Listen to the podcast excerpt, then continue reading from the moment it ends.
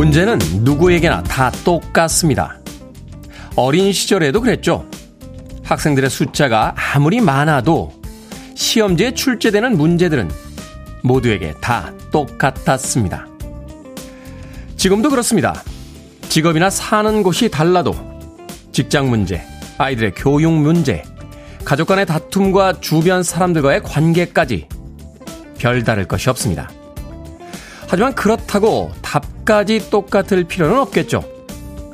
모두가 틀린 답을 혼자만 맞히던 전교 1등은 아니었지만 어차피 정답이 없는 삶의 문제마저 남들과 똑같은 답을 찾으려 할 필요는 없을 겁니다. 우리의 힘든 하루는 사람마다 각기 다른 문제가 아닌 모두가 똑같은 답에 있는지도 모르겠습니다. 1월 17일 화요일 김태훈의 프리웨이 시작합니다. You are the sun, you are the rain. 당신은 나의 태양이고 당신은 나의 비다. 요즘도 이런 사랑 고백 하나요? 유치하다고 아마 하지 않을 것 같은데 가끔은 이런 유치한 고백이 있었던 그 시절이 그리워지기도 합니다. 강정림님의 신청곡으로 라이언 리치의 You Are 듣고 왔습니다. 빌보드 키드의 아침 선택 김태훈의 프리웨이. 저는 클테짜 쓰는 테디 김태훈입니다. 어제 치과에서 스케일링을 받았는데 바람이 좀 새는군요. 다시 한번 해볼까요? 저는 클테짜 쓰는 테디 김태훈입니다. 자, 7458님 굿모닝 테디 1등 영접합니다. 으아 무지 춥습니다. 감기 조심하세요 하셨습니다. 아침에 무지하게 춥습니다. 어제부터 날씨가 기온이 뚝 떨어져서 날씨가 추워지기 시작했는데 그 전에 비와 눈이 와서 그런가요? 습도가 좀 있어서 그런지 몰라도 냉기가 아주 심하게 느껴집니다. 아, 오늘 따뜻하게 입고 출근하시길 바라겠습니다. 박기태님, 태훈 형님 반갑습니다. 어서 오세요 하셨고요. K123922673님 굿모닝 테디. 4255님 대전에서 상쾌하게 탑승합니다 라고 하셨습니다. 그런가 하면 신민아님께서 테디 처음 출첵합니다. 이 시간 출근하면서 차에서 들었는데 어제서야 콩을 배워 오늘부터 프리웨이 콩으로 청취 시작합니다. 잘 부탁드립니다 라고 해주셨고요. 제가 잘 부탁드려야죠. 3397님 김태훈의 편견이란 책을 구매했습니다. 저자 친필 사인을 받을 수 있을까요 하셨는데 이 책이 아직도 서점에 있습니까? 절판된 거로 알고 있는데 이 전설의 명저거든요. 예, 아마 중고책으로 구매하지 않았나 하는 생각이 드는군요. 친필 사인이요? 언젠가 해드릴 날이 있을 겁니다. 3397님. 자, 이경희님, 항상 기다려지는 테디의 오프닝 멘트 하루하루 다시 생각하게 해줍니다 라고 하셨는데 저도 오프닝 멘트 쓰기 위해서 그날 하루를 정리하면서 또 하루하루를 다시 한번 생각해보는 그런 시간을 갖고 있습니다. 저의 오프닝 멘트를 통해서 여러분들도 아침 뭔가 좀 생각할 수 있는 거리가 됐다면 그것으로 충분히 만족하겠습니다. 자, 청취자들이 참여 기다립니다. 문자번호 샵1061 짧은 문자 50원, 긴 문자 100원, 콩으로는 무료입니다. 유튜브로도 참여하실 수 있습니다. 여러분은 지금 KBS 2라디오 김태현의 프리웨이 함께하고 계십니다. KBS 2라디오 김태현의 프리웨이.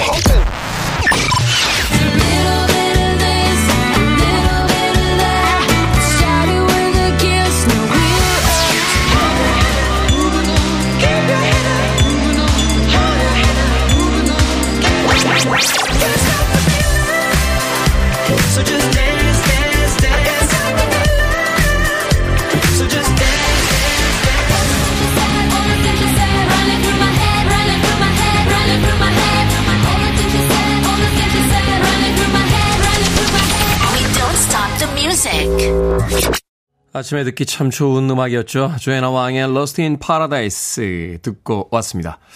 5924님께서요. 스쿠버 해외 투어 갔다가 어젯밤 비행기 타고 필리핀에서 이제 막 귀국했습니다. 집으로 돌아오는 차 안에서 듣고 있으니 뭔가 새롭네요.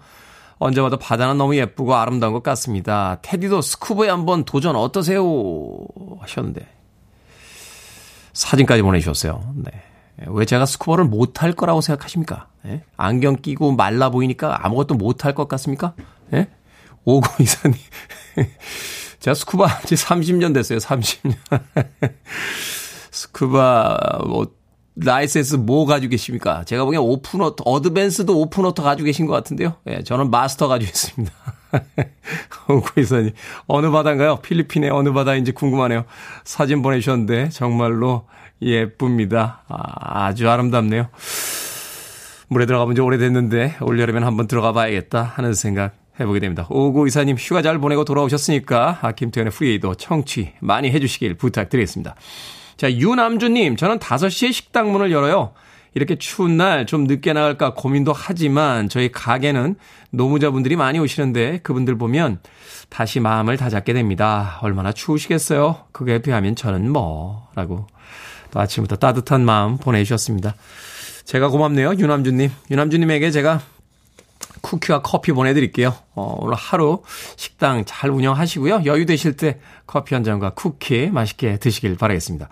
진정수님, 언제나 마음을 비우고 욕심을 내려놓고자 하는 마음으로 한 손을 펼쳐보면 빈손인데요. 뒤에 감춰진 한 손에는 뭔가를 꼭 쥐고 있는 부끄러운 손을 어찌할까요? 1월 17일 화요일 김태훈의 프리웨이와 함께 하루를 시작합니다. 하셨습니다. 한 손엔 비어있고 한 손에 뭔가를 쥐고 있으면 정상적인 거죠. 욕심 부리시는 거 아닙니다. 두 손에 넘치게 쥐고 있으면 그게 문제죠. 한 손엔 그래도 뭐가 좀 있어야 되지 않겠습니까? 우리가 뭐 득도한 스님도 아닌데 타잔도 밀리면서 이렇게 앞으로 갈 때 보면 앞줄 잡기 전까지는 뒷줄 안 놓습니다. 한 줄은 잡고 있어야 우리가 공중에 매달려 있을 수 있는 거니까. 진정수님. 너무 자신의 욕심이라고 생각하지 마시고 그 정도면 잘 살고 있다라고 생각하시면 어떨까 하는 생각이 드는군요. 자, 2818님 사랑하는 반쪽 와이프 은혜의 생일입니다. 요즘 이런저런 일로 고민이 많아 보이는 와이프에게 힘내고 언제나 내가 같이 하니 걱정 말라고 사랑한다고 전해주세요 하셨습니다. 2818님 아침부터 꿀이 뚝뚝 묻어나는 떨어지는 문자 보내주셨습니다. 마트 상품권 보내드릴게요. 아내분에게 전달해드리고 저도 생일 축하한다는 이야기 꼭 전해주시길 바라겠습니다. 자, 깜장 토끼님. 어째 테디님 요즘 더 젊어지는 느낌입니다. 저만 느끼는 건가요? 아니요. 모두가 느끼고 있습니다. 걱정 안 하셔도 됩니다. 자, 김지연님의 신청곡으로 갑니다. 산타나 피처링 미셸 브렌치. The Game of Love.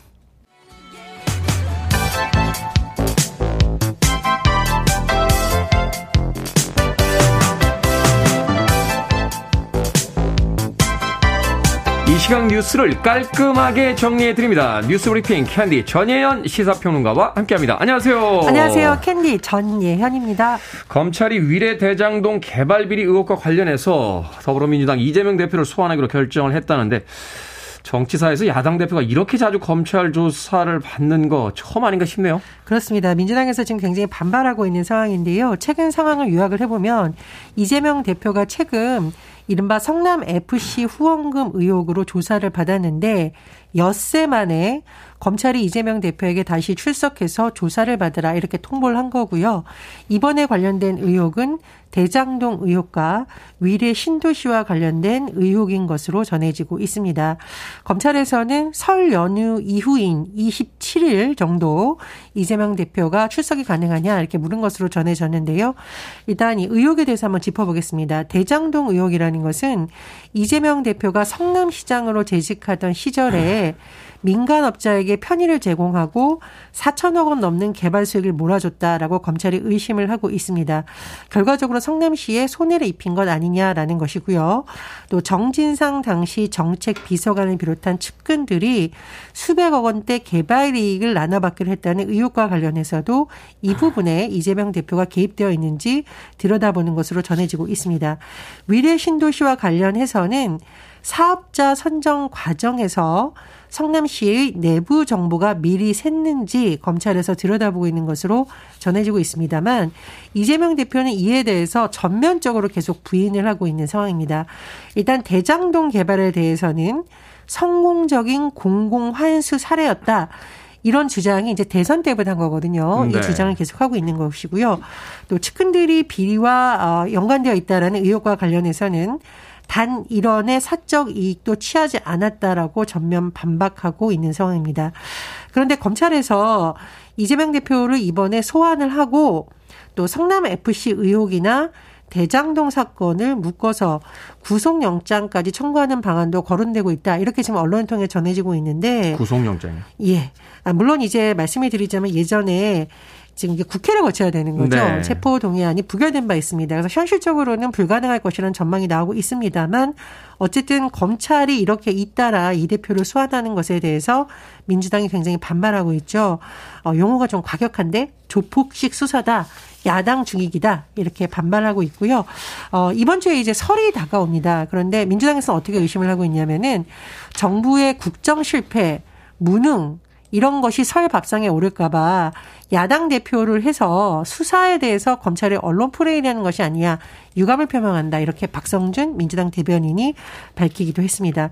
또 대장동 사건과 관련해서 민주당은 이 대표가 금품을 받았다는 증거는 단 한 건도 나오지 않았다. 무고하다 이렇게 강조하고 있고요. 더불어서 수사의 형평성 문제를 강조하고 있는데 김건희 여사와 관련된 도이치모터스 주가 조작 연루 의혹 수사를 촉구해라. 그리고 대장동 문제에 대해서는 대장동 특검을 민주당은 요구하고 있습니다. 설날 밥상에서도 역시 정치 얘기가 오고 가겠군요. 자, 한일 외교 당국이 일제 강점기 징용과 관련해서 피해 배상 해법을 논의했다라고 하는데 일본의 기시다 총리는 이제야 말이 통한다. 우리에게 좀 애매한 표현을 이야기했습니다. 이 강제징용 문제, 배상 문제가 한일 간에 있어서 굉장히 예민하고 중요한 쟁점입니다. 그런데 말씀해 주셨듯이 기시다 총리는 뭔가 한국이 이것을 잘 풀어줄 것이다라는 기대감을 나타나고 있다. 이렇게 언론이 전하고 있는데요. 최근에 외교부에서 토론회를 연 소식 우리가 전해드렸죠. 피해자들이 이 부분에 대해서 굉장히 반발하고 있는데 그 이유는 2018년 한국 대법원이 피해자들에게 배상하는 안에 대해서 확정 판결한 바 있습니다. 그런데 이 문제가 지금 잘 풀리지 않고 있는데 우리나라의 행정안전부 산하의 일제강제동원 피해자 지원재단이 일본 피고기업 대신 판결문을 지급하는 방안이 지금 거론되고 있는 거죠. 그랬다더니 피해자들이 일본 기업이 배상을 해야 되고 일본이 사과를 해야 된다면서 지금 반발하고 있는 상황입니다. 이런 가운데 굉장히 주목할 만한 소식이 전해지고 있는데요. 일본의 지식인들이 최근에 한국 재단 대신 재단이 일본 피고기업 대신 지급하는 것, 배상안을 지급하는 지금 정부에서 거론되는 방안에 대해서 굉장히 강력하게 비판을 했습니다. 일본 학자, 작가, 법률가를 비롯한 94명이 성명을 냈는데요. 피해자들이 납득하지 못하는 해결책이다 이렇게 비판을 했습니다. 제가 이 성명을 굉장히 꼼꼼히 봤는데 이게 우리 정부가 오히려 해야 될 목소리가 아닌가라는 분석이 나올 수밖에 없습니다. 피고 기업이 사죄하지 않고 한 푼의 이제 1N이라는 표현이 있는데요. 네. 한 푼의 배상금도 내지 않은 것은 해결책이라고 할 수 없다라고 강조를 하면서 미쓰비시 중공업에 대해서도 글로벌 기업이라면 글로벌 스탠더드 인권 존중의 관점에서 적극적으로 문제를 해결하고 피해자의 인권 회복을 모색해야 한다고 지적을 했습니다. 그리고 이 일본의 지식인들이 일본 정부에도 쓴소리를 했었는데요. 일본 정부와 피고 기업이 피해자의 생각을 진지하게 수용해서 피해자가 납득할 수 있는 해결책을 제시해야 된다. 이렇게 강조했습니다. 우리가 작은 사과도 결국은 이제 당사자에게 들어야지 그것이 맞습니다. 의미가 있는 건데 과연 이 피해 배상 해법 어떻게 진행이 될지 계속해서 지켜보도록 하겠습니다. 자, 일제강점기부터 현대 이르기까지 한국 이민자들의 삶을 닮은 드라마죠. 이 파친코의 해외 수상 소식 좀 전해주시죠.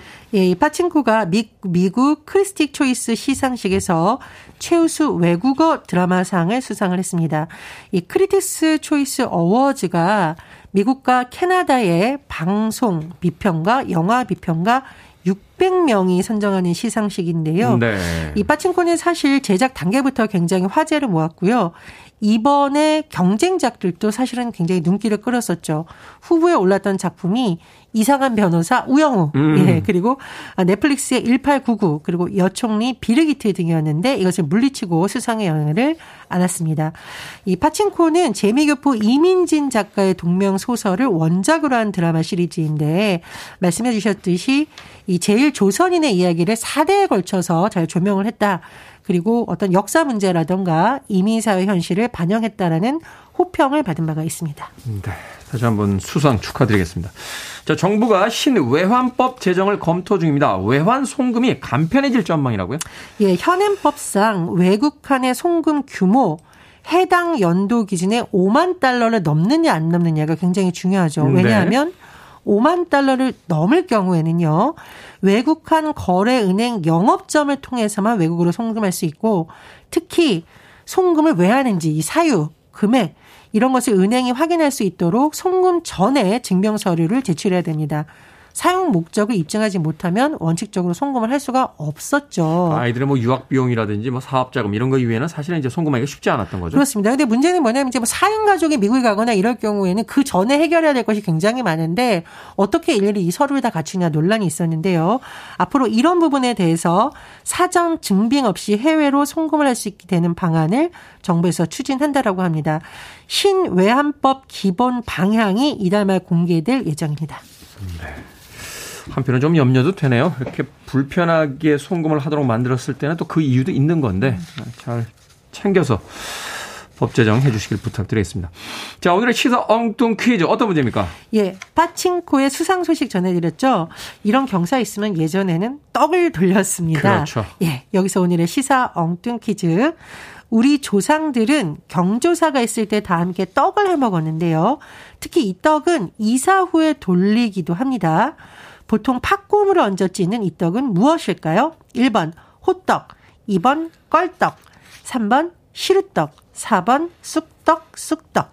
정답 아시는 분들은 지금 보내주시면 됩니다. 재미있는 오답 포함해서 모두 10분에게 아메리카노 쿠폰 보내드리겠습니다. 우리 조상들은 경조사가 있을 때 다 함께 떡을 해먹었는데요. 특히 이 떡은 이사 후에 돌리기도 하는 등 자주 먹는 친근한 떡입니다. 보통 팥고물을 얹어 찌는 이 떡은 무엇일까요? 1번 호떡, 2번 껄떡, 3번 시루떡, 4번 쑥떡 되겠습니다. 문자번호 샵1061, 짧은 문자 50원, 긴 문자 100원, 콩으로는 무료입니다. 뉴스브리핑 전예현 시사평론가와 함께했습니다. 고맙습니다. 감사합니다. 필 베일리와 필 콜린스가 함께했습니다. Easy Lover.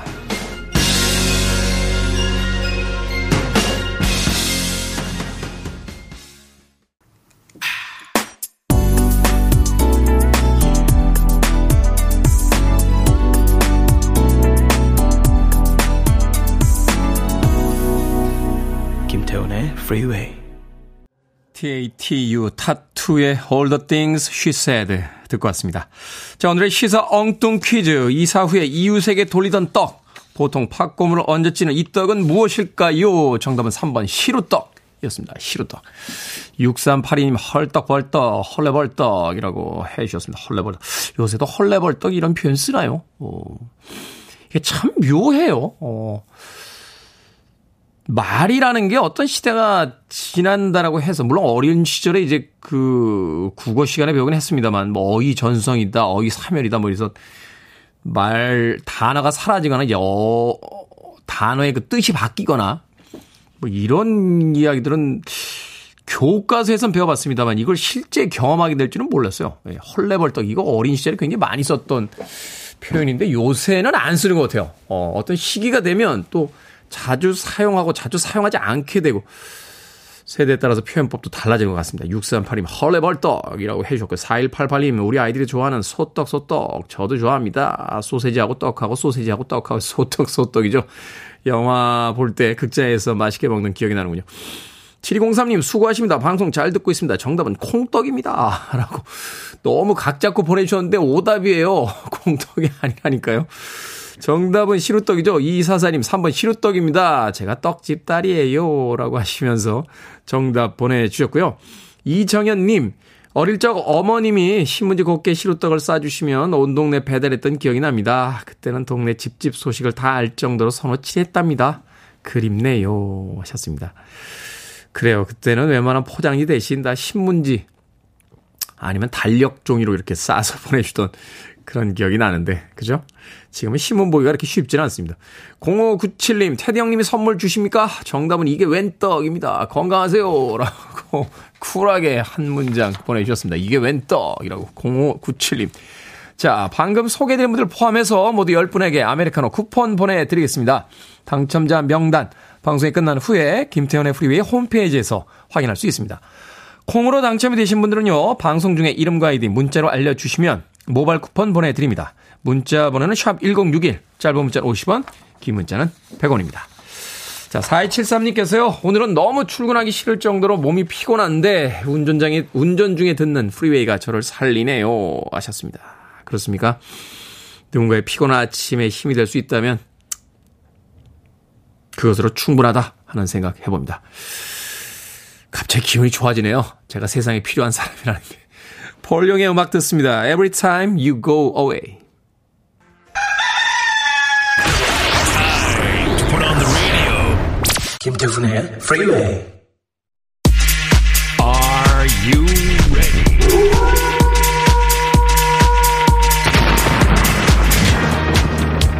어떤 고민을 던져도 나이스 캐치. 결정은 해드릴게. 신세계 상담소.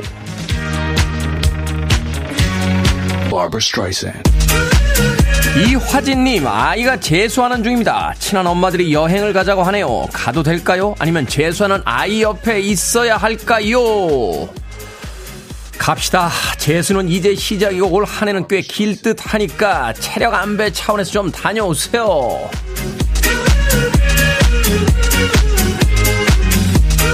3은정님, 같은 병실에 한 환자분이 시끄럽게 큰 소리로 통화를 합니다.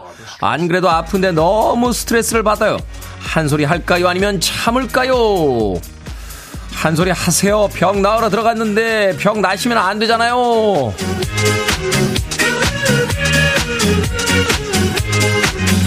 7599님, 늘 시기 질투로 저를 욕하고 다니는 직장 동료가 있습니다. 따끔하게 한마디 할까요? 아니면 좋은 게 좋은 거라고 그냥 참을까요? 그냥 묵묵히 참으세요. 한마디 하면 더 조심스럽게 몰래 어디선가 욕하고 다닙니다. 세상 사람들이 바보가 아니라서요. 시간이 지나면 남들 욕하는 그분 옆에 아무도 안 남아요. 저별은 나의 별님, 남편이 3살 연하입니다. 결혼생활이 20년이 넘었는데 싸우거나 본인이 조금만 불리하면 누나 하고 부릅니다. 누나의 매운맛을 호되게 보여줄까요? 아니면 참을까요? 참으세요. 불리할 때 누나라고 부르는 건 이제 그만 싸워 하는 뜻이니까요. 좀 봐주세요, 누나. 방금 소개해드린 네 분에게 선물도 보내드립니다. 콩으로 뽑힌 분들 방송 중에 이름과 아이디 문자로 알려주세요. 크고 작은 모든 고민 다 해결해드립니다. 계속해서 고민 보내주시기 바랍니다. 문자번호 샵1061, 짧은 문자 50원, 긴 문자 100원, 콩으로는 무료입니다. 0079님과 6541님께서 신청하셨습니다. A Taste of Honey, 무기 우기 우기.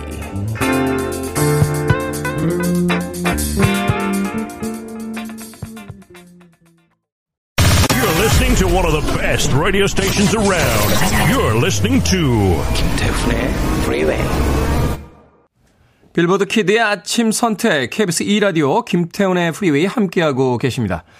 7988님께서요. 소개팅 영화 같이 듣고 싶다 보냈었는데 망한 것 같아요. 이름도 적질 못했었네요 하셨는데 저도 읽어드린 기억이 없는 거로 봐서는 망한 것 같은데요. 7988님. 아메리카노 모바일 쿠폰 한 장 보내드립니다. 커피 한잔 하세요. 7988님. 자, 1부 끝곡입니다. 찰리 윌슨, There Goes My Baby. 저는 잠시 후 2부에서 뵙겠습니다.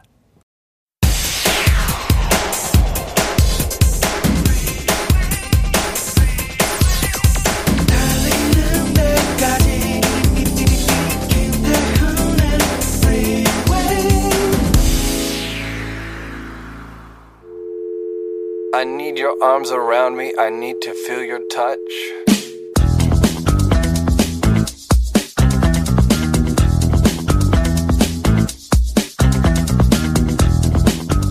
한 명만 있어도 행복한 친구. 화나거나 서운했던 이유를 말해주는 친구. 웃기고 편하지만 선을 잘 지켜주는 친구.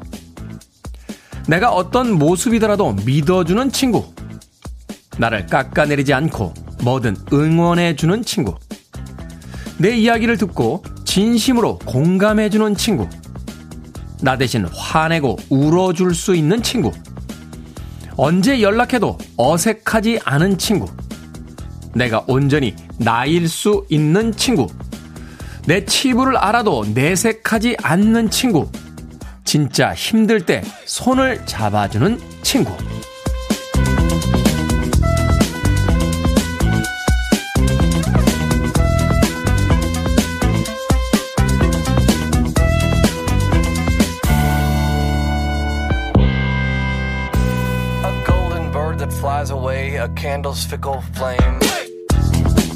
뭐든 읽어주는 남자. 오늘은 청취자 박희숙님이 보내주신 한 명만 있어도 행복한 친구 목록을 읽어드렸습니다. 실없는 이야기를 하면서 함께 웃을 수 있고요. 남들에겐 창피해서 말하지 못했던 고민도 털어놓을 수 있는 친구. 한 명만 있어도 살아가는데 큰 힘이 되는데요. 친구의 장점을 알아보고 고마워하는 것도 대단한 능력이라는 생각이 듭니다. 걔는 다 좋은데 이게 부족해 라고 말하는 대신 이 장점 하나로 완벽하지 라고 말해줄 수 있는 친구. 그런 친구 한 명만 있어도 인생이 꽤나 행복할 것 같지 않습니까?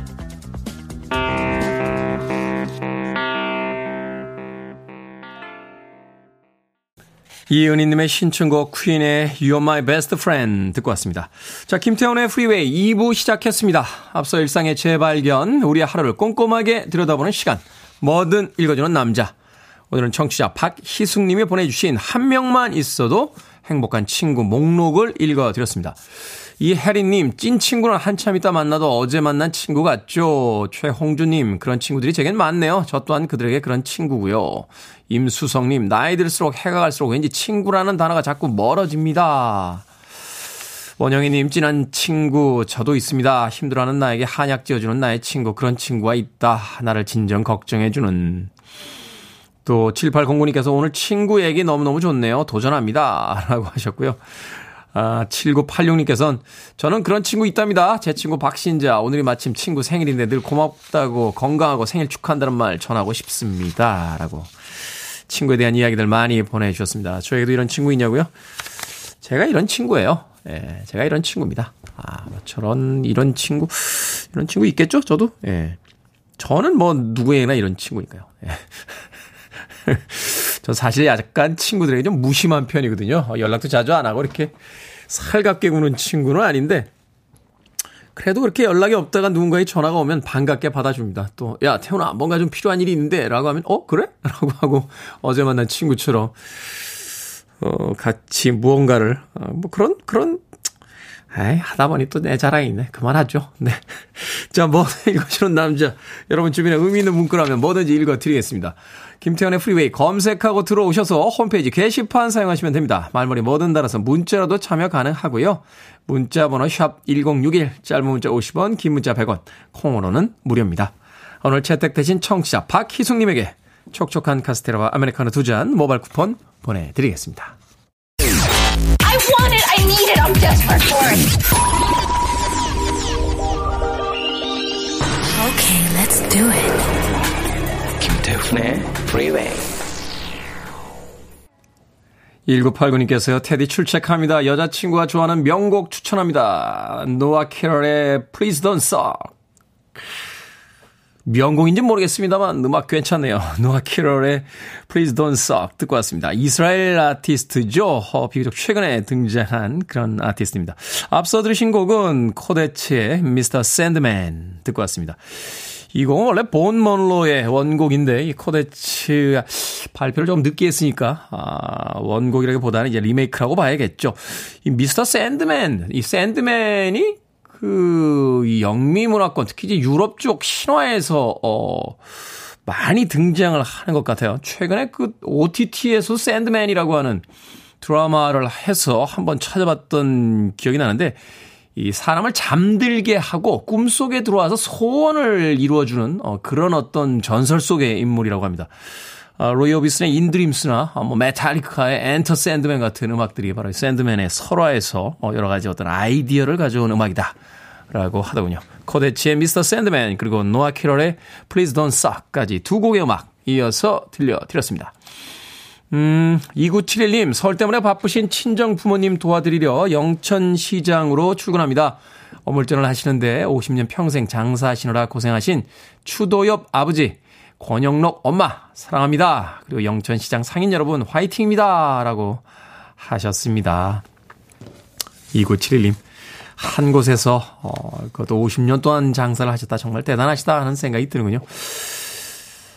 예전, 뭐 지금도 마찬가지입니다만 아이를 키우시는 이 부모님들에게 있어 아이야말로 하나의 거대한 종교가 아닌가 하는 생각이 들어요. 그 아이를 위해서 정말 평생을 다 바치신 그 부모님들, 명절 때 우리 사실 길 막히는데 하고 짜증날 때도 있습니다만, 그래도 이럴 때 한번 찾아가 뵙는 거 필요하지 않나 하는 생각이 드는군요. 2971님에게 제가 뭘 보내드릴까요?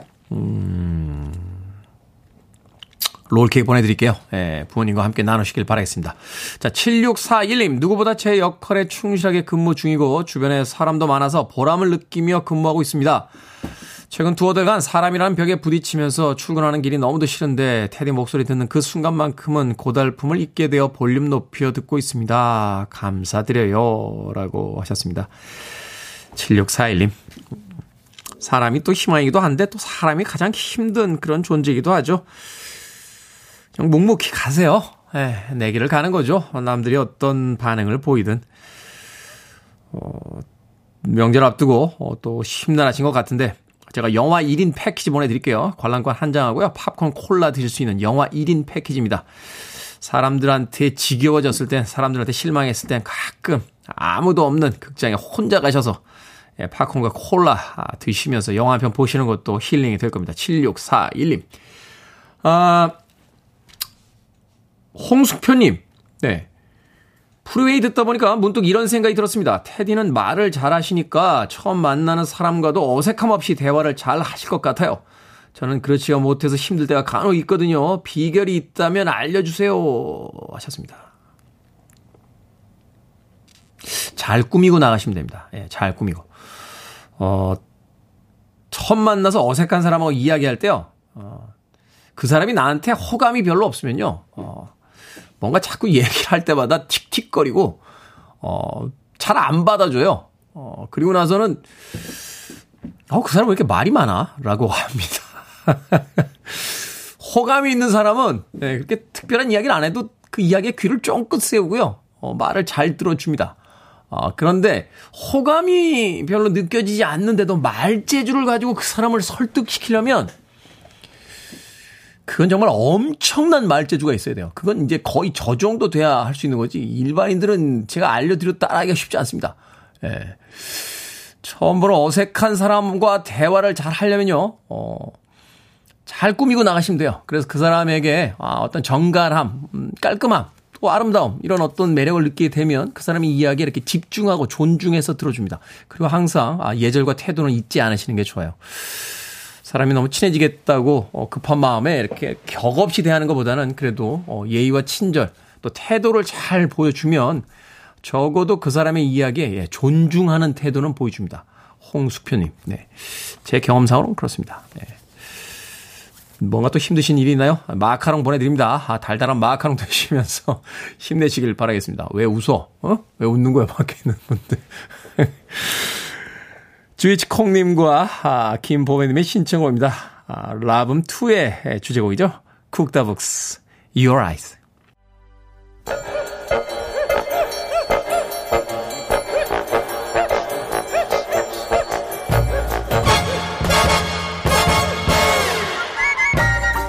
온라인 세상 속 촌철살인 해학과 위트가 돋보이는 댓글들을 골라봤습니다.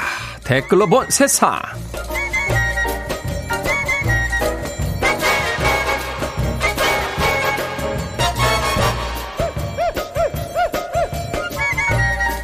첫 번째 댓글로 본 세상. 한 매체가요, 여의도 직장인들을 대상으로 어떤 건강 고민을 가지고 있는지 설문조사를 진행했습니다. 일을 하면서 얻은 직업병은 무엇인지 물은 건데요. 가장 많은 표를 얻은 건 스트레스성 질환이었다고 합니다. 현재 일에 만족하고 아무런 건강 고민이 없다고 답한 건 극소수에 불과했는데요. 여기에 달린 댓글들입니다. 영님. 일이 힘든 것보다 사람 때문에 정신적으로 힘들어지는 게 제일 괴롭습니다. 디디님, 아르바이트 하면서 스트레스 때문에 배 아픈 거 처음 겪어봤어요. 너무 아파서 병원 가려고 조퇴했는데 문을 나서자마자 싹 낫더라고요. 사회생활 다 힘들고요. 직장생활도 다 힘들잖아요. 조금씩 배려하며 했으면 좋겠는데 그래도 그렇다고 완전히 스트레스 없는 직장도 없을 겁니다. 뭐 조금만 힘들면 그만. 아니, 이런 이야기는 하지 말자. 꼰대 소리 듣겠다.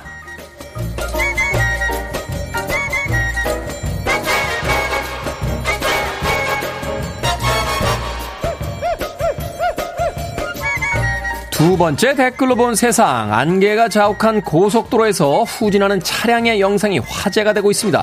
이 차량 2차선에서 1차선으로 차선을 바꾸면서 후진하다가 결국 다른 차와 충돌하고 마는데요. 옆에 있던 휴게소를 지나쳐서 휴게소에 들어가려고 후진했다는 황당한 이야기를 했다는군요. 여기에 달린 댓글들입니다. 비제로님, 요새는 운전면허를 편의점에서 파나 보죠? 아니면 새벽 배송으로 받을 수 있나요? 수님, 저건 화장실이 급해서 당장 바지에 쌀 것 같은 상황이라고 해도 이해해주기가 어렵네요. 다른 건 모르겠지만 운전은 나뿐만이 아니라 남들에게도 피해를 주잖아요. 자신 없으시면 고속버스 타세요. 휴게실에 딱딱 씁니다.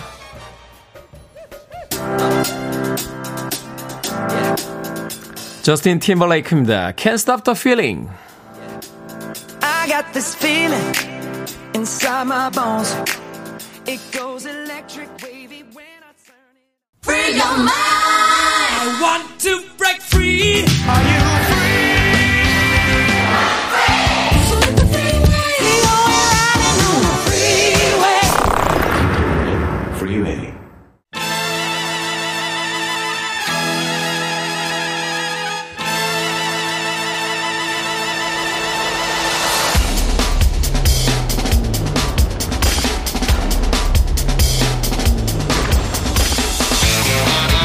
경제 이슈를 알기 쉽게 풀어드립니다. 오늘부터 언더스탠딩 안승찬 기자와 함께합니다. 이게 뭐니 사무소 기자님 나오셨습니다. 안녕하세요. 네, 안녕하세요. 아침 일찍 일어나셔서 나오셨을 텐데 괜찮으십니까? 뭐 괜찮습니다. 날씨가 추운데 하여튼 불이 나게 잘 달려왔습니다. 그렇군요. 네. 되게 이 시간에 이제 방송 처음 하시게 되면 네. 약간 현타 옵니다. 집에서 나오는데 컴컴해가지고. 그러니까 여름이면 좀 괜찮은데 겨울에는 네. 이제 해가 늦게 뜨기 때문에 그러니까요. 예, 상대적으로 좀 몸이 무겁게 되죠. 아무쪼록 이 시간 이게 뭐니 사무소 잘 좀 네. 부탁드리도록 하겠습니다. 네. 특히나 올 한 해가 이제 경제 전망에서 굉장히 중요한 해잖아요. 예. 뭐 불황을 예고하고 있는 여러 가지 어떤 지표가 있기 때문인데, 자, 지난주에 한국은행이 기준금리를 또 인상을 했습니다. 그렇습니다. 미국의 금리 인상을 어쩔 수 없이 따라가면서 우리 또한 인플레이션을 이제 잡아야 하는 상황이다 하는 이야기가 나오고 있는데, 그런데요, 한동안은 우려가 좀 컸는데, 이 증시, 그중에서도 이제 코스피 증시가 가파르다 이런 기사가 나오면서 분위기 좀 반전되는 거 아니냐 이런 예상들이 나오고 있어요. 그렇죠. 사실은 금리를 올린다는 게 모두가 힘든 일이잖아요. 그렇죠. 돈을 빌리면 뭐 이자도 많이 내야 되고 하니까 뭐 사실 좋은 상황은 아닌데. 네. 예를 들면 이런 겁니다. 넌 너무 살쪘으니까 의사 선생님이 강제 다이어트 시킨다고 한번 생각해 보세요. 그러면 강제 다이어트. 아, 얼마나 힘들고 배고프고 먹고 싶고 그렇겠습니까? 서럽죠. 네, 서럽습니다. 그래서 그동안은 금리가 너무 낮아서 허리띠를 너무 헐렁하게 하고 돌아다녔다. 그래서 너도 나도 너무 쉽게 돈을 많이 빌려서 먹고 쓰고 또 많이 쓰니까 물가가 너무 올랐다. 이게 이제 한국은행의 걱정이었거든요. 네. 그래서 금리 인상이라는 강제 다이어트 극약 처방을 지금 내리고 있는 상황인데 그래서 금리 인상을 하면 원래는 이렇게 또 올렸네 이렇게 한숨부터 나와야 하는 게 정상적인 상황인데 네. 요즘 분위기가 조금 달라졌습니다. 말씀하셨던 대로 지난주에 한국은행이 7번째 금리 인상을 기준금리 인상을 결정을 했는데 네.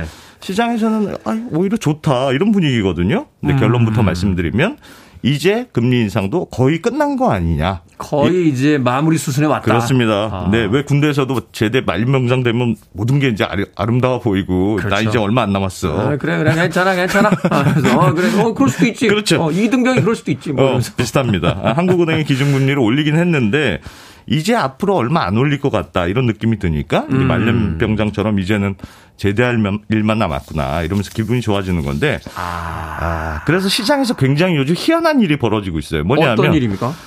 한국은행이 기준금리를 올렸습니다만 시중의 금리가 기준금리보다 오히려 떨어지는 건데 매우 이례적인 일입니다. 그런 일이 있나요? 사실은 이제 기준금리를 말 그대로 기준 잡아서 시중은행에서 이제 금리를 더 높이게 되는 거잖아요. 그렇습니다. 그러니까 이게 무슨 말이냐면 금리라는 게 왜 시간이 길어질수록 금리가 높아지는 게 정상적이잖아요. 네. 예를 들어서 어느 날 친구가 야 10만 원만 빌려줘. 내일 내가 10만 원 갚을게. 그러면 설마 떼먹겠어. 그리고 그냥 빌려주잖아요. 네. 근데 예를 들면 10년 동안 빌려줘. 이러면 그걸 내가 은행에 넣으면 이자가 얼마고 내가 또 혹시 쓸 일도 있을 수도 있는데 그러면 10년 동안 빌리려면 이자를 얼마 좀 많이 내야 돼. 이렇게 하고 빌려줄 거 아니겠습니까? 그렇죠. 그 왜 카드도 저 6개월, 12개월 이렇게 넘어가면 그렇죠. 이자율이 올라가잖아요. 그렇죠. 그래서 10년이라는 긴 기간 동안 돈을 빌려주려면 내 리스크를 감안해서 이자를 좀 더 많이 받아야 되는 게 정상적인 상황입니다. 그래서 네. 채권의 금리는 시간이 길수록 금리가 높아진다. 라디오 사연 보낼 때도 왜 짧은 건 50원, 긴 건 100원. 그렇죠. 짧은 건 금리가 낮고 긴 건 금리가 높고. 자본주의적 사고니까요. 네, 그렇습니다. 네. 기준금리 얘기로 다시 돌아가 보면 한국은행이 정하는 기준금리는 은행하고 거래할 때 7일짜리 거래의 금리예요. 7일짜리 거래. 그렇습니다. 일주일. 네, 그러면 당연히 10년짜리 금리보다 낮은 게 정상이겠죠. 낮겠죠. 그런데 지금 기준금리보다 7일짜리 기준금리보다 3년짜리 국채 또 10년짜리 국채금리가 더 낮아지는 현상이 벌어지고 있습니다. 아, 왜 그런 겁니까? 이거는 굉장히 이뤄지고 이게 뭘 의미하냐면 세상 사람들이 이제 한국은행이 기준금리를 이번에는 올렸지만 앞으로는 지금보다 기준금리 내릴 게 너무 분명한 것 같아. 그러니까 이걸 가정하고 그래서 3년 후 금리, 10년 후 금리는 지금보다 낮을 것 같아. 이게 이제 정점을 이렇게. 찍었다. 그렇습니다. 경제의 어떤 그 흐름으로 봤을 때 이제 몇 년 주기로 오는데 이게 정점을 찍고 또 이렇게 내려가기 시작하면 앞으로 3년, 5년 후에는 지금보다 금리가 낮을 거다. 그렇게 예상하는 거죠. 그래서 시중금리가 그런 가격을 금리에 반영하는 겁니다. 그러니까 그런 어떤 흐름을 읽은 사실 이제 증시는 선반영하잖아요. 예. 그러니까 바로 그런 흐름을 선반영해서 지금 증시가 조금 반등의 어떤 기미를 보이고 있다. 그런 셈이죠. 예. 이렇게 보여지는 거군요. 자, 근데 이게 예. 단지 우리 어떤 희망이 아니라 근거가 있어야 되잖아요. 근거 있어야죠. 이게 어떤 시그널이 있기 때문에 이런 근거를 우리가 이제 눈치채게 되는 겁니까? 이게 몇 가지 힌트들이 있는데 네. 이번에 한국은행 내부에서도 굉장히 의견이 엇갈렸다 이런 신호가 있습니다. 이게 한국은행의 기준금리를 결정하는 방식을 보면 총재가 있고 6명의 금통위원 이렇게 총 7명이 투표를 해서 올릴지 말지 내릴지 이렇게 결정하거든요. 그러니까 7인 위원회가 있군요. 그렇습니다. 네. 이번에도 금리를 뭐 당연히 올리자는 사람이 많았으니까 금리를 올린 건데 이번에 특이한 건 야, 금리 올리지 말자. 나는 금리 올리는 걸 반대해. 하는 사람이 2명이 나왔습니다.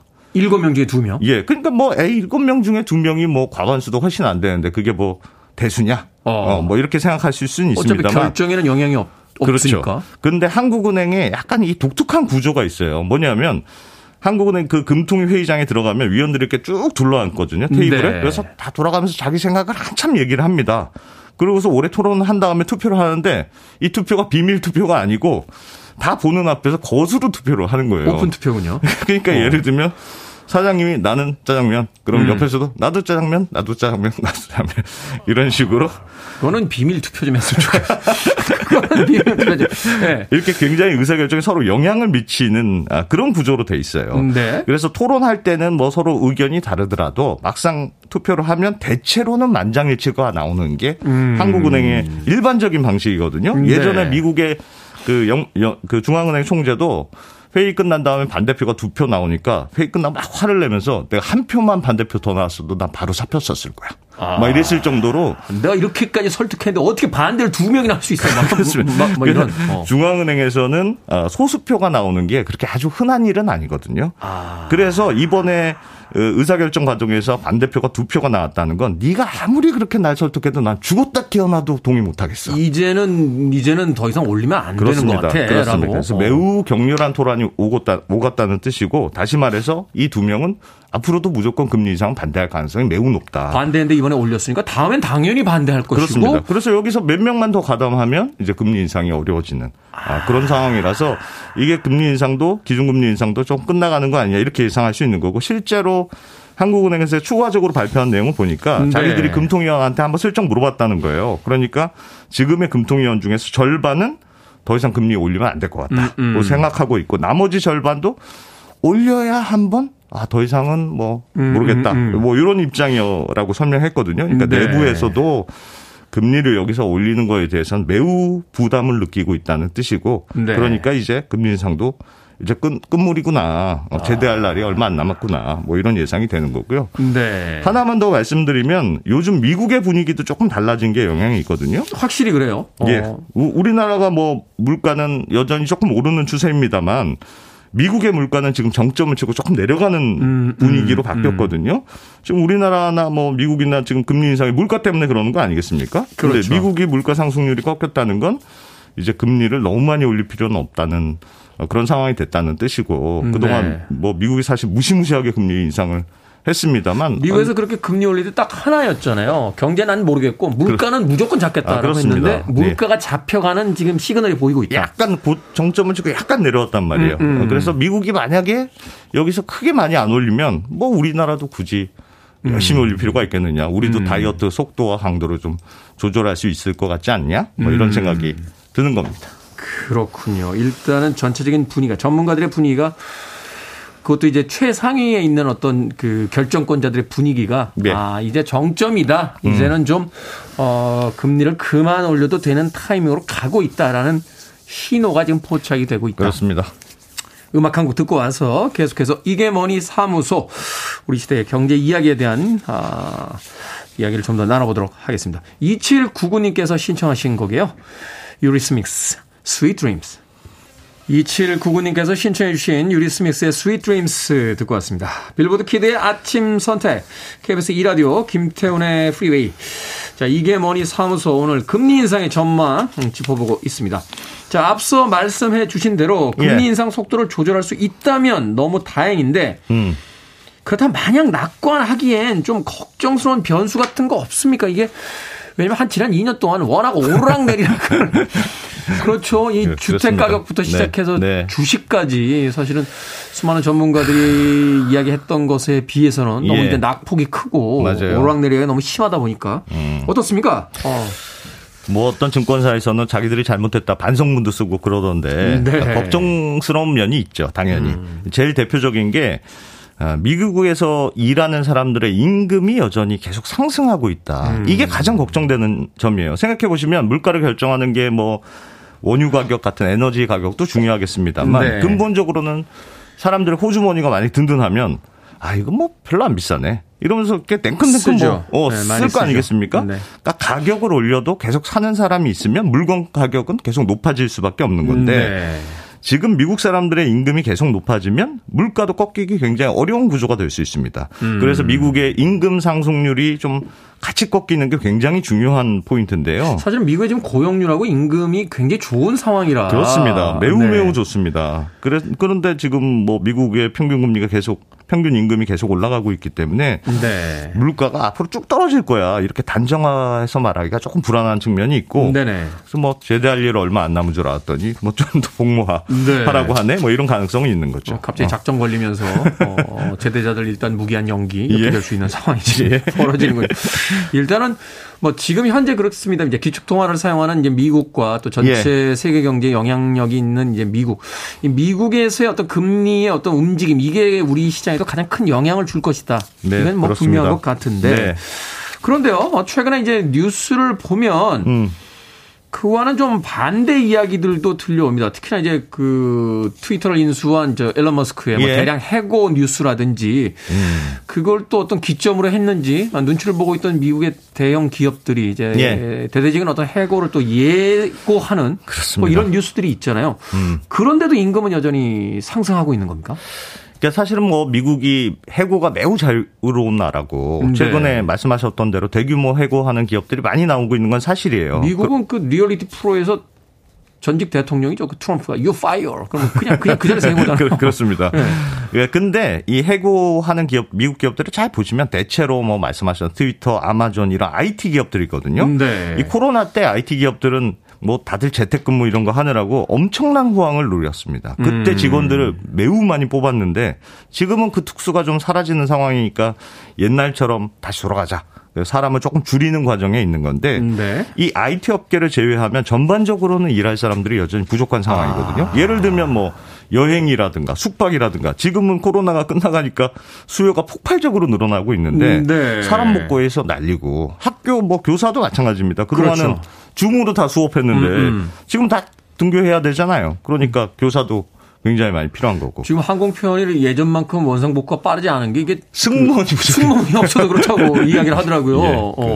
예, 특히나 이 미국의 제조업 쪽에서도 굉장히 사람이 부족한 걸로 알려져 있거든요. 그래서 공장 돌릴 사람이 없어서 납품 못할 정도다. 뭐 이런 얘기가 있는데 이렇게 일할 사람이 모자라는 상황에서는 어쨌든 뭐 서로 경쟁해야 되니까 한 푼이라도 더 줘야 사람을 데려올 수 있을 거 아니겠습니까? 그래서 전체적으로 임금이 조금 올라갈 수밖에 없는 구조고 그러면 또 물가도 여전히 걱정이다. 이런 위험이 있는 건데 이게 사실 좀 쉽게 풀리지 않는 이유가 네. 좀 더 근본적으로 생각해 보면 미국에서 왜 베이비붐 세대라고 해서 50대 이상의 네. 한참 인구 많은 세대가 있었잖아요. 전후 이후에 이제 막 그 폭발적으로 신생아들이 네. 증가하는. 그 세대가 지금 워낙 많았는데 한꺼번에 막 은퇴하는 분위기란 말이에요. 아, 그러네요. 많았던 만큼 은퇴하는 사람도 많겠네요. 예. 아. 그러면 그 자리를 이제 젊은 층이 메워줘야 되잖아요. 그런데 이게 또 문제가 미국의 통계들을 보면 코로나 때 한번 집에서 재택근무하면서 집에 있어 왔잖아요. 그렇죠. 그러니까 코로나 끝나고 막상 출근하러 하니까 아이. 그냥 출근하기도 귀찮고 그냥 난 쭉 놀자. 이렇게 실제로 경제활동 인구에서 빠지는 젊은 층 인력이 통계상으로 매우 많은 걸로 나오고 있습니다. 이게 지금 미국뿐만이 아니라 우리나라도요. 예. 그 자영업자 하시는 분들께서 지금 아르바이트하는 그 직원들 네. 또 구하기 굉장히 힘들다는 이야기를 하시는 게. 굉장히 어렵다는 얘기 많이 해요. 단기 아르바이트들은 하는데 예. 이 장기적인 어떤 일들 잘 안 하려고 한다고 하더라고요. 네. 요즘 분위기가 전반적으로 그렇습니다. 게다가 미국의 경우는 트럼프 대통령 이후에 이민자도 굉장히 줄었잖아요. 미국은 이민자들이 사실은 그 저임금 어떤 노동들을 많이 해왔는데. 그러니까 네. 전반적으로 인력이 제대로 조달이 잘 안 되는 그런 구조적인 문제가 생겼기 때문에 네. 아, 당분간 임금 상승이 쉽게 꺾이지는 않을 것 같다. 그래서 뭐 물가 내려간다고 장담하기도 조금 어렵고 그래서 기준금리도 지금 사람들이 기대하는 것처럼 금방 과연 내려갈 수 있겠느냐 뭐 이런 신중한 의견도 좀 나오고 있습니다. 아, 희망 섞인 이야기도 있습니다만 완전히 낙관하기에는 여러 가지 반대 어떤 지금 지표들이 있기 때문에 예. 좀 더 신중할 필요가 있다. 사실 그 음악 나가는 동안 제가 약간 흥분해서 아 그러면 떨어진 제 주식을 지금 물타기 해야 됩니까? 라고 했더니 약간 갸우뚱 하셨는데. 예, 그래도 뭐 분위기는 조금은 좋아진 건 사실이다. 예, 분위기가 조금 좋아지긴 했지만 그렇다라고 해서 그걸 뭐 전폭적으로 이렇게 권할 수 있는 상황까지는 네. 아직 확실할 네. 수 있는 상황까지는 아닌 것이다. 예. 흥미롭군요.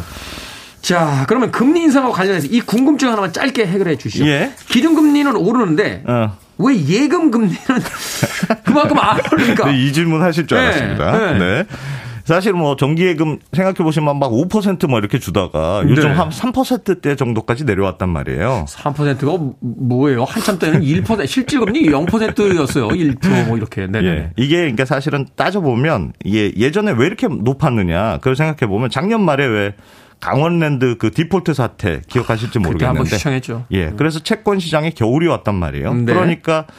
회사채 시장에서 자금을 조달하기가 매우 어려운 구조로 돼 있었습니다. 금리가 너무 높았으니까. 그렇죠. 근데 은행도 은행채라는 걸 발행해서 자금을 조달하는데 은행채 발행이 잘 안 되는 거예요. 왜냐면 이제 보증을 했다가 못 하겠다라는 어떤 전례가 생겨버리니까 아 이거 못 믿겠다 이렇게 돼버린 거잖아요. 네. 그래서 야 은행채 그럼 발행하지 말고 금리도 너무 비싸니까 차라리 예금 금리 좀 더 줘서 예금을 많이 땡기자. 자금을 당겨오자. 그러니까 서로 그렇게 예금으로 경쟁하니까 예금 금리를 좀 높여야 우리 은행으로.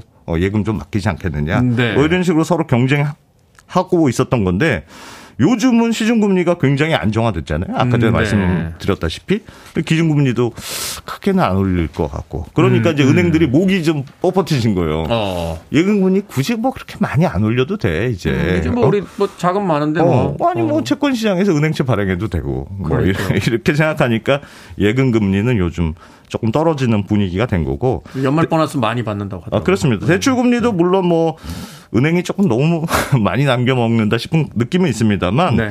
이 반영되는 시차가 조금 있거든요. 네. 코픽스라고 해서 은행이 얼마의 자금 조달했느냐 이런 계산한 지수가 있는데 이게 한 달 정도 늦게 반영이 돼요. 어제 발표한 거 보니까 0.05%포인트 아주 살짝 내렸던데 그래서 대출금리도 조금 떨어질 것 같고 다음 달이면 이번 달 분위기가 반영되니까 조금 더 떨어지긴 할 것 같다. 그렇게 보시면 될 것 같습니다. 그렇군요. 어찌됐건 완전히 떨어지는 분위기는 아닙니다. 폭이 줄었다 뿐이지 계속해서 일단 금리는 올라가고 있다는 거 이 문제 두고 올 한 해 경제 규모 잘 판단하시길 바라겠습니다. 이게 뭐니 사무소 최근 금리 인상의 의미와 전망 안승찬 기자님과 이야기 나눠봤습니다. 고맙습니다. 고맙습니다.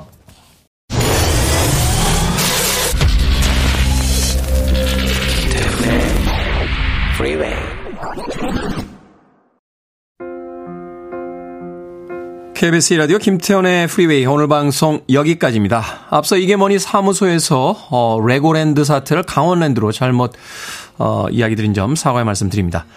자, 오늘 끝곡은요. 2380님께서 신청하신 에릭 칼맨의 All By Myself 준비했습니다. 편안한 하루 되십시오. 전 내일 아침 7시에 돌아옵니다. 고맙습니다.